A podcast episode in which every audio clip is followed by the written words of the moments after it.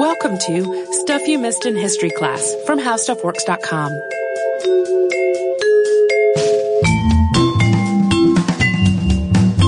Hello and welcome to the podcast. I'm Tracy V. Wilson. And I'm Holly Fry. For the most part, until the 1990s or so, a lot of times timelines of the civil rights movement in the United States marked its beginning as either Brown versus Board on May 17th of 1954 or with Rosa Parks' refusal to give up her bus seat on December 1st of 1955. And it's definitely true that movements usually have multiple beginning parts. yeah. a lot of times people will note like one keystone moment, but usually there are a lot of things that happen.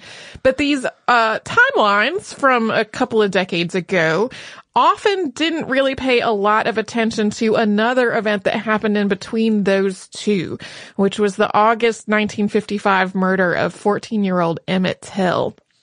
But then a couple of books came out that started to change all of that. One was A Death in the Delta, the story of Emmett Till by Stephen J. Whitfield, which came out in 1988.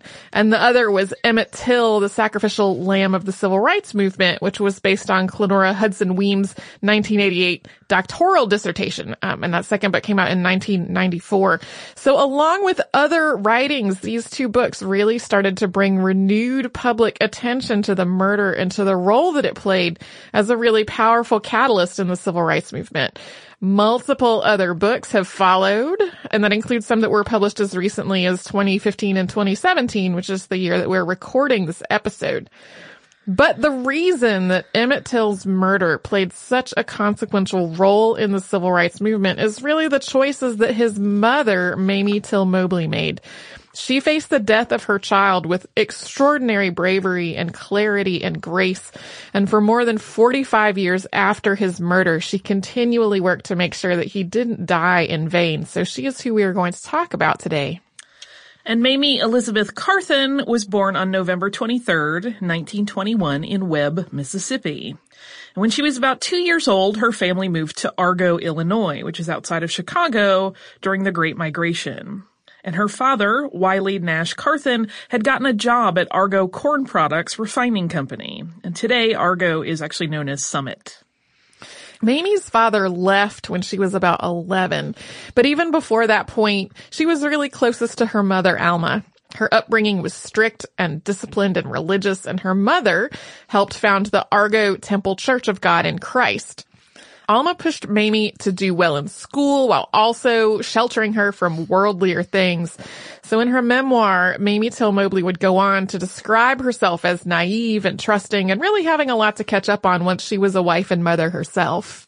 And their neighborhood in Argo was predominantly black, but the high school, Argo Community High School, was predominantly white. Mamie became the first black student to make the school's A honor roll and the fourth black student to graduate.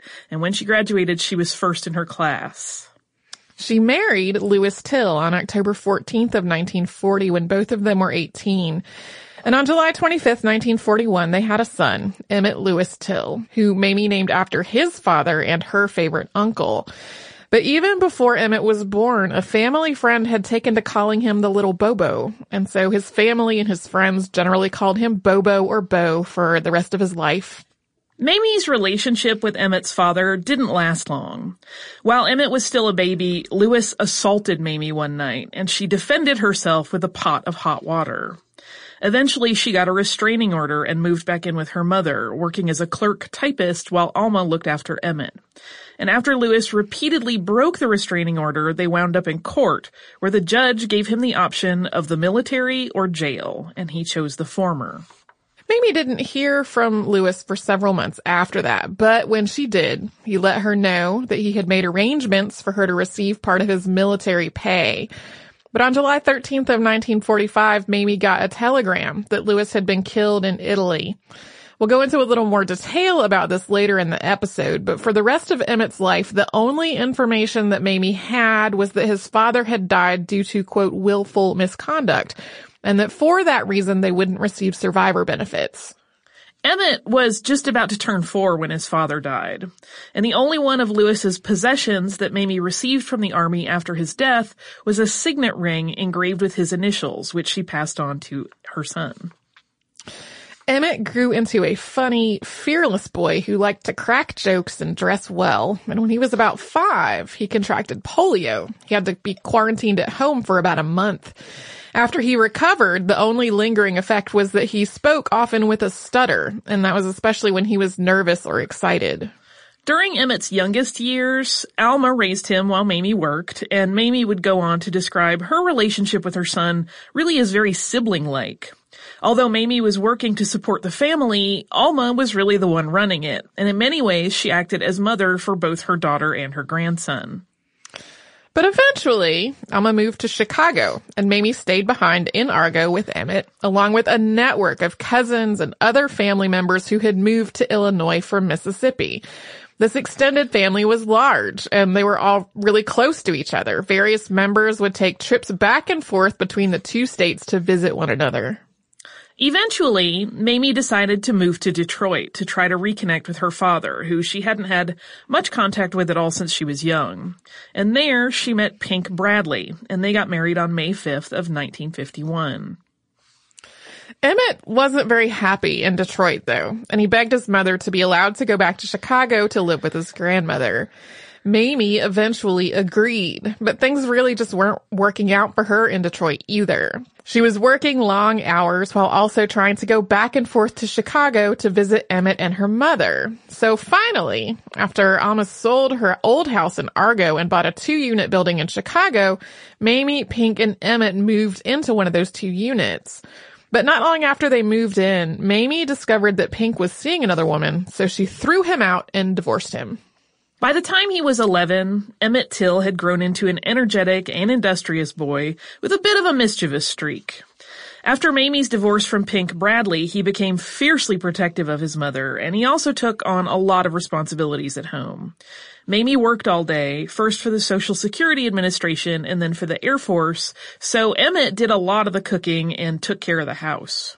And it wasn't just cooking and cleaning. When Mamie bought linoleum for the kitchen floor and then bad weather kept the people who were supposed to help install it from being able to come, Emmett worked out how to do it himself, which led to the two of them tackling a whole range of home improvement projects together.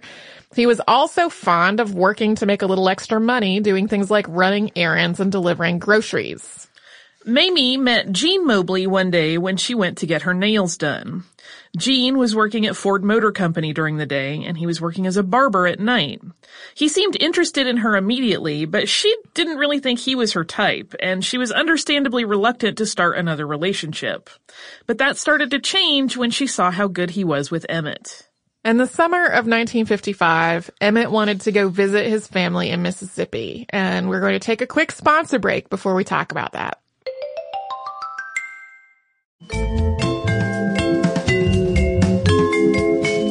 In the summer of 1955, Mamie began planning a vacation. She planned a road trip with Gene and Emmett. First, they would go to Detroit and then to Omaha, but Emmett really had a different idea.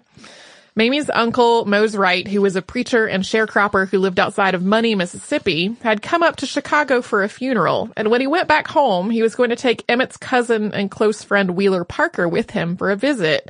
Another Chicago cousin, Curtis Jones, was going to join them in Mississippi as well.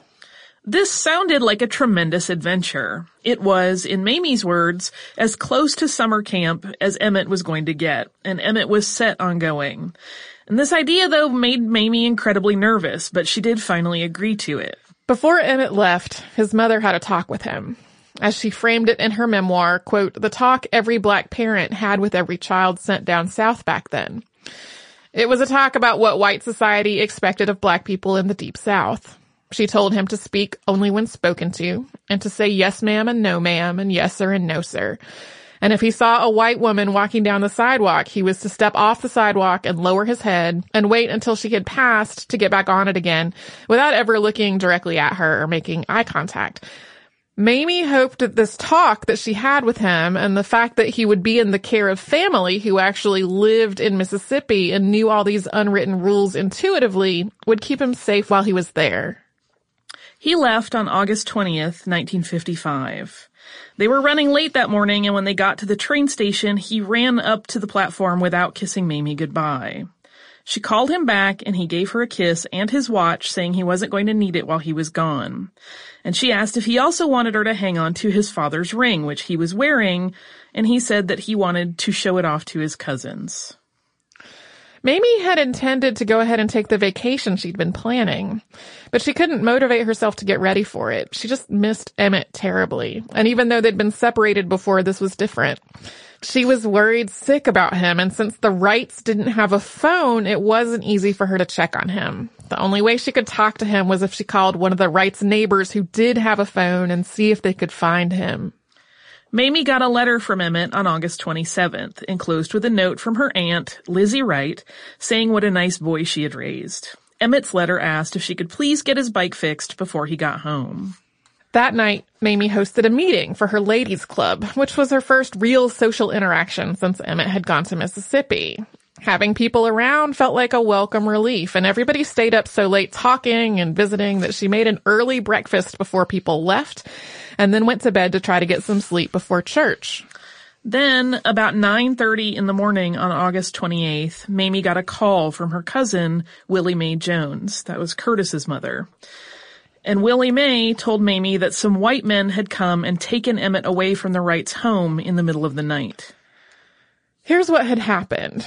On August 24th, Emmett and his cousins had driven into Money, Mississippi to buy some gum and candy at Bryant's grocery store. There are a lot of conflicting reports about exactly what happened while they were there. Carolyn Bryant, the proprietor's wife, claimed that he had physically grabbed her, threatened her, and made lewd comments to her while he was in the store. In 2017, the book The Blood of Emmett Till was published in which she admitted that all of that was false. Witnesses, including some of Emmett's cousins, said that at some point, Emmett whistled at Carolyn. His cousins theorized that it might have been to try to impress them or make them laugh. And his mother theorized that he had whistled because he was stuttering. That was a trick that he had learned that could help him get his words out when he was having trouble. Regardless, Emmett's cousins weren't impressed or amused, they were scared.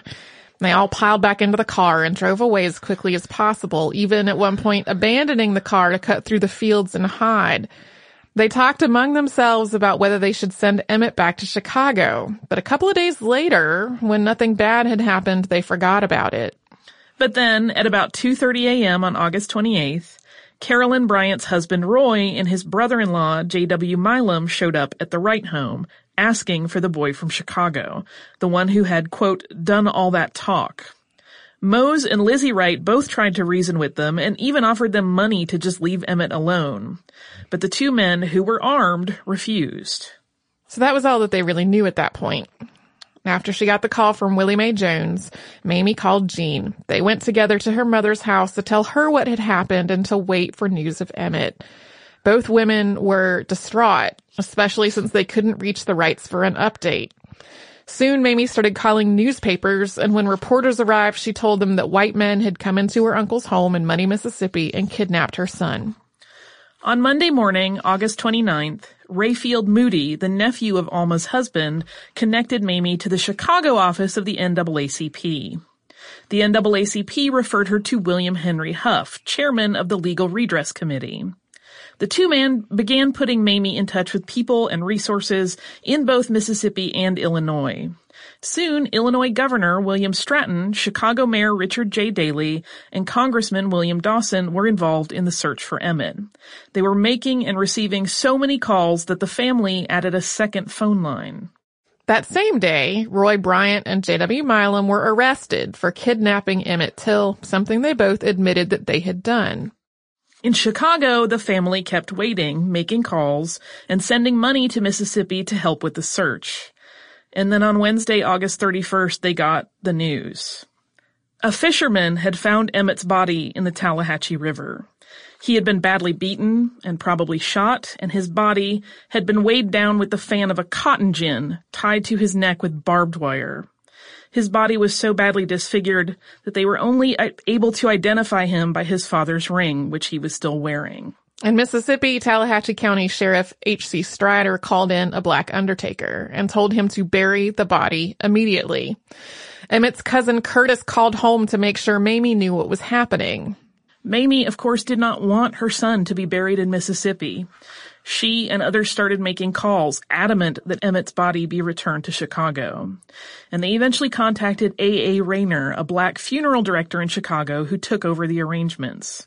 And he eventually let Mamie know that they could bring the body back, but that it would cost $3,300.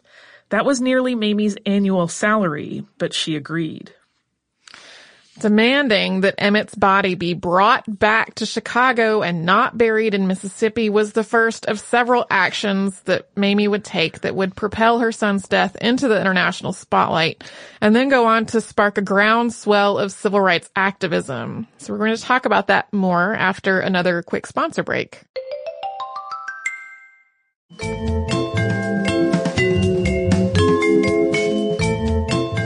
Till's body arrived in Chicago by train on Friday, September 2nd, 1955. When she asked to see her son, Mamie learned that A.A. Rayner had agreed to conduct the funeral and bury the body in the box that it had been shipped in without opening the box. That was one of the conditions that he had had to agree to in order to get the body released. Mamie said if she had to get a hammer, she would open it herself. And A.A. Rayner finally relented yeah, he basically told her to go home and get a little rest and he would prepare things for her to come and view the body. Mamie Till Mobley has described the experience of seeing her son's body herself in a number of places, including in her memoir, The Death of Innocence, in the PBS American experience known as The Death of Emmett Till, and in the documentary, The Untold Story of Emmett Lewis Till. In short, she was methodical and she refused to turn away. And by the time she was done, she had resolved that Emmett should have an open casket funeral to quote, let the world see what I've seen. She also chose to have pictures of his body published in the Chicago Defender and in Jet magazine, two publications with a predominantly black readership. The photographs were then picked up in other publications from there.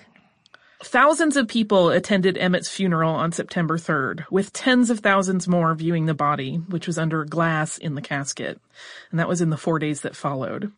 And at this point, the murder had become international news. But in the white Southern press, much of the media focus was on humanizing pieces on J.W. Milam and Roy Bryant, covering their past military service and the wholesome lives of their wives and children and Sheriff Strider began spreading the word that he had doubts that the body being buried was really Emmett Till's, and that he had evidence that the murder had really been staged by the NAACP. Emmett Till's body was buried on Tuesday, September 6th, and on the same day, a grand jury indicted Roy Bryant and J.W. Milam for murder. In Mississippi, it was common knowledge that J.W. Milam and Roy Bryant had killed Emmett Till but public opinion in the white community was that they did not need to face trial or go to prison over it. Businesses began putting out donation jars, eventually raising $10,000 for them, even as all five attorneys practicing in the town of Sumner, where the trial was to be held, signed on to represent them pro bono.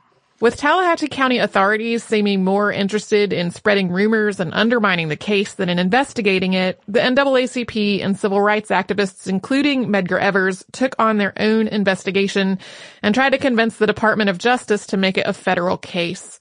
Medgar Evers, Ruby Hurley, and Amzie Moore, along with others, visited the cotton fields around Money, Mississippi to try to find witnesses who were willing to risk their lives by testifying against white men. In response, Sheriff Strider said Mississippi did not need or want the help of the NAACP and that the trial would be, quote, fair and impartial. Before he went on to say, quote, we never had any trouble until some of our southern N-words go up north and the NAACP talks to them and then they come back home. The trial began on September 19th with the courtroom strictly segregated. The black reporters, witnesses, and Detroit Congressman Charles Diggs were all restricted to a table in a back corner. On the 20th, Mamie made her first appearance in court. She had been receiving death threats since it had been reported that she would be going to Mississippi for the trial. And on her way in, white reporters asked her a number of questions that implied that she had no business being there. And then, as she approached the courthouse, white boys leaned out of its windows firing cap guns at her, with their fathers egging them on. Over the course of the trial, Mose Wright identified J.W. Milam and Roy Bryant as the men who had taken Emmett in the middle of the night. Willie Reed, an 18 year old sharecropper, testified that he had seen a group of people in the back of a pickup truck, including somebody he later understood to be Emmett Till. Later on, he had seen that truck parked outside of a shed belonging to one of J.W. Milam's relatives. And passing by that shed, he heard, quote, somebody hollering, and I heard some licks like somebody was whipping somebody. Amanda Bradley, who lived nearby as well, testified that she had seen four white men entering and exiting a barn on the property, and all three of these witnesses testified at serious risk to their own lives. All three of them fled Mississippi after the trial was over because of that threat to their lives. Mamie took the stand on the fourth day of the trial. And at this point, her surname was Bradley, and she is identified in court documents as Mamie Bradley. She testified as to her complete certainty that the body that had come back from Mississippi was that of her son. During the cross-examination, the defense team asked her a number of questions about whether she had life insurance for Emmett, as though to sow doubt about whether she might have had her son killed for the money.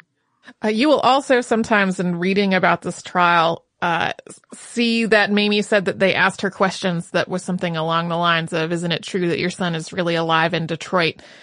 I think this was really part of the closing arguments and not of her questioning because there's a transcript that was found um, in I think 2004 uh, of her questioning that doesn't include that part. So I think all of that has been kind of meshed together uh, in her memory. The trial transcript was not found until after her death. On September 23rd, 1955, after a little more than an hour of deliberating, a jury of 12 white men returned a not guilty verdict in the murder trial. Jurors would later say that they could have come back much sooner, but they were told to make it look good. Uh, Mamie and several of the other people who were with her were not actually in the courtroom. They had realized what verdict was going to come back and decided they would prefer not to be present for it.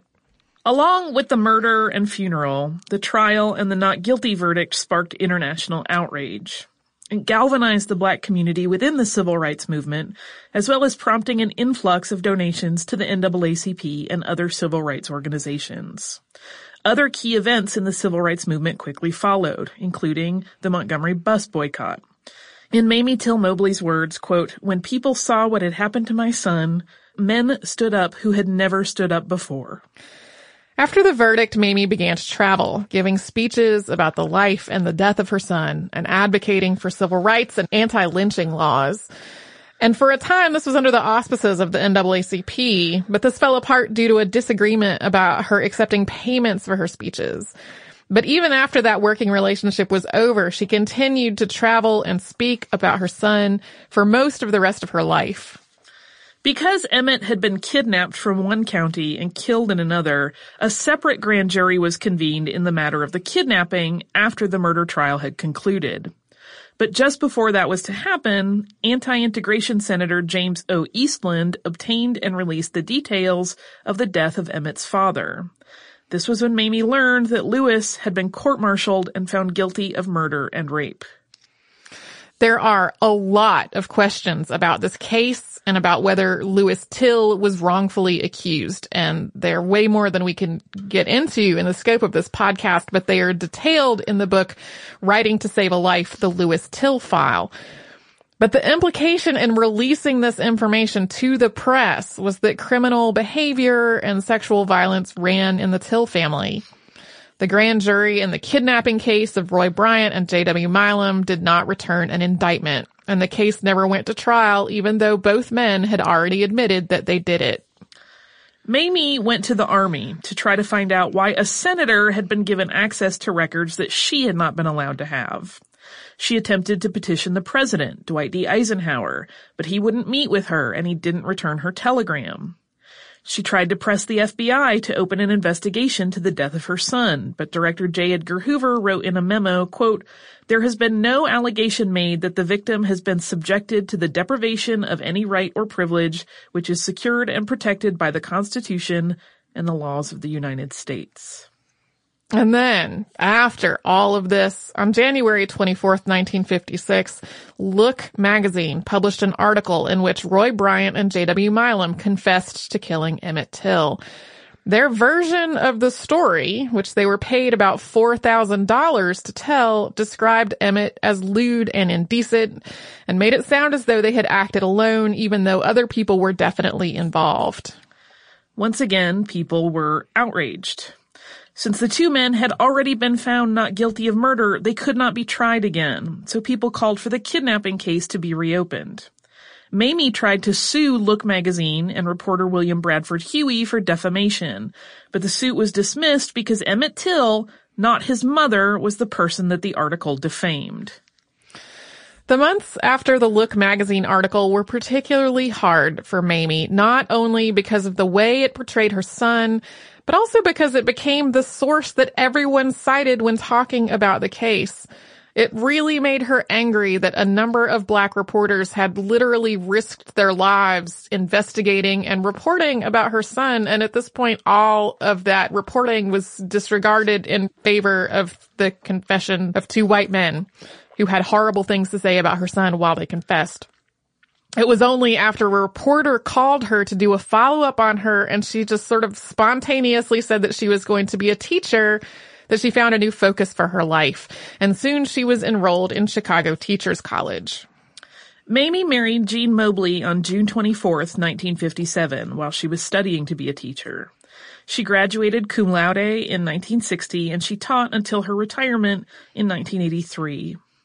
And every five years after Emmett's murder, she retold his story to reporters covering the anniversary of his death and the trial. In addition, she cooperated with multiple researchers and historians working on books about the case. She appeared in multiple documentaries, was on an episode of Oprah on witnesses of murders during the civil rights era. She was also on a radio program where she listened on the line as Roy Bryant talked about the case, including saying that Emmett Till had ruined his life. In 1973, she founded a theater group in Chicago called the Emmett Till Players. In 1975, she earned a master's degree in administration and supervision from Loyola University.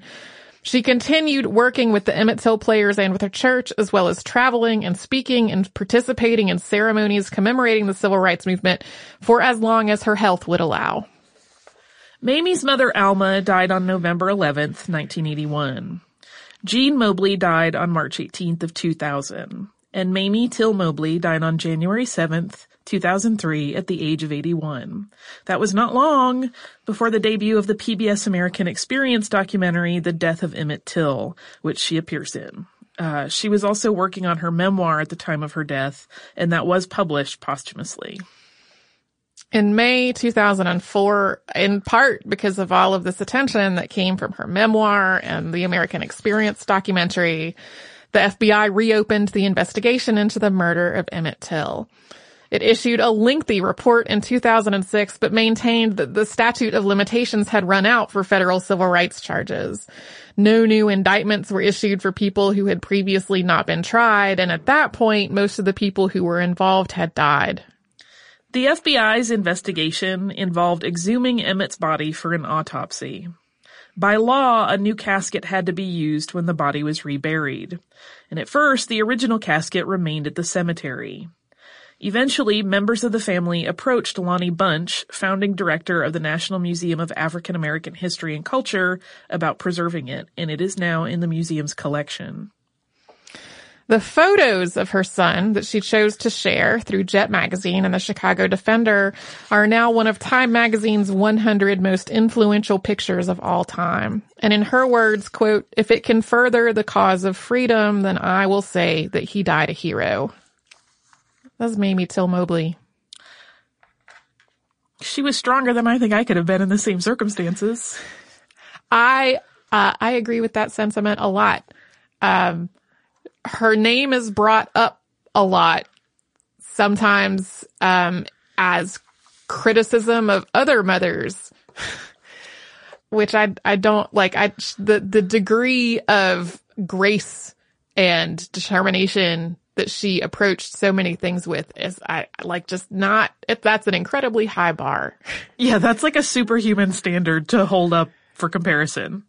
Yeah, yeah. Um and it also is really important to note that she really she the the places that she chose to share the pictures of her son were places with a predominantly uh, black audience. Like that, that was who she was most interested in making sure they had seen what had happened to her child. And while it did also spread outrage among white communities, um, and, and lead to some, uh, like white involvement in the civil rights movement, that overwhelmingly it was something that galvanized people and inspired people to act within black communities. Um, like uh, when you look at pictures of the funeral, the, the people who, who came to see the body and to the funeral, like it's a, it's an overwhelmingly black crowd. I think in more recent years, sometimes on social media, it gets twisted around with a weird idea that it was crucial to getting white people involved in the movement. and while that was kind of an after effect, like that was not the primary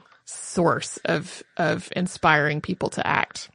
I'm hoping with fingers crossed that listener mail is a little bit of a relief because this is a very uh, heavy episode. It is a very heavy episode, and unfortunately, listener mail is not not like a super fun time. Tracy, um, I know.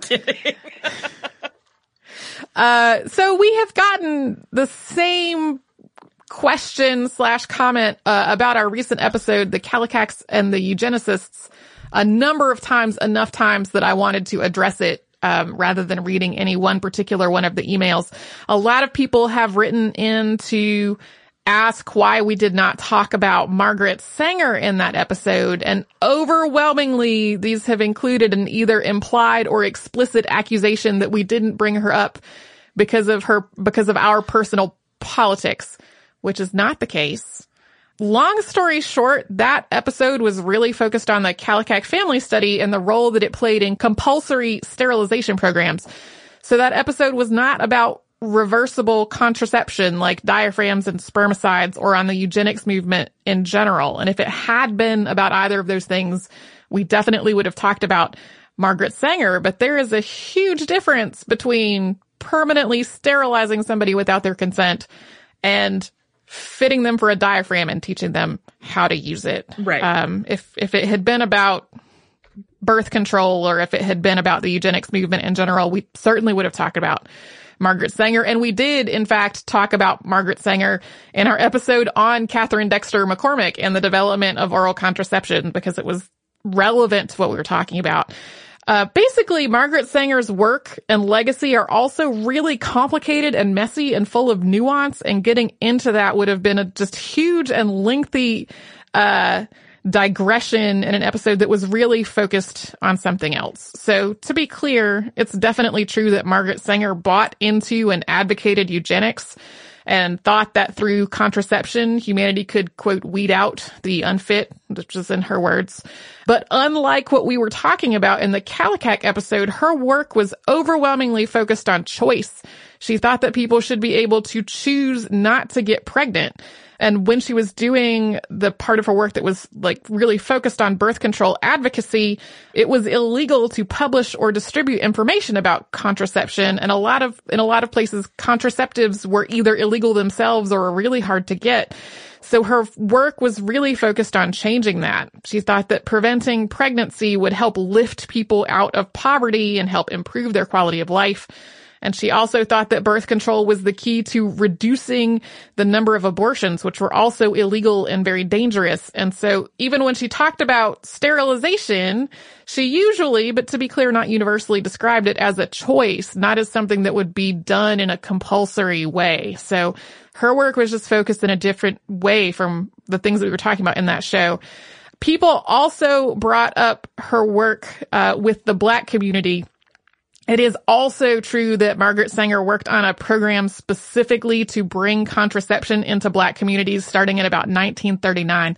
This was known as the Negro Project, and there were and still are people who think that this was a covert effort at genocide. But while she was definitely pretty paternalistic in how she talked about race, which is also true of how she talked about disability, she outlined reasons for the Negro Project in the same way that she outlined the need for birth control among poor white communities, which is that it would help people lift themselves out of poverty if they had the option of having fewer children.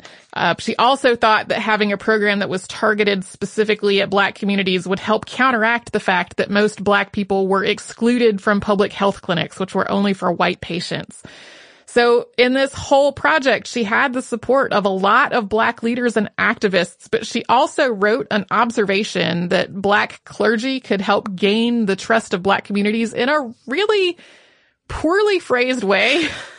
like if you read this it's like just terribly worded. And that was in a letter in 1939. And this one sentence from that letter combined with some other quotes that are actually fabricated have led to a persistent belief that she went around being like, you know what we could do is just stop having black people if we got them out birth control. And like that's, that's not the case. Um, there are definitely people who, who believe that like white efforts to introduce birth control into black communities are an effort at genocide. And like, I don't, I feel like that's beyond the scope of what we're talking about. But a lot of the points that people made about this particular aspect of her work are, are based on things that were not actually true. So, uh, rather than raising up all the various other points that people made in their emails uh, about this um, in order to refute them, because people said a lot of false things to us in these emails, uh, we are going to link to a few fact checks about Margaret Sanger in the show notes um, for this episode. So, yeah, long story short, we have never turned away from the fact that Margaret Sanger was into eugenics, but like Margaret Sanger was not really quite so relevant to the story that we were telling in that particular episode. And there you have it. Yeah. Uh, if you would like to write to us about this or any other podcast, we're at historypodcast at howstuffworks.com. We're also on Facebook at facebook.com slash History and on Twitter at History. Our Tumblr is at missedinhistory.tumblr.com. We're on Pinterest at pinterest.com slash History. Our Instagram is It Missed in History also. You can come to our parent company's website, which is howstuffworks.com and find all kinds of information about anything your heart desires. And then you can come to our website, which is missedinhistory.com. You will find show notes. Uh, you will find the links to some fact checks that we just talked about in the show notes for this episode. Also, a searchable archive of every episode we have ever done. So you can do all that and a whole lot more at howstuffworks.com or missedinhistory.com. For more on this and thousands of other topics, visit howstuffworks.com.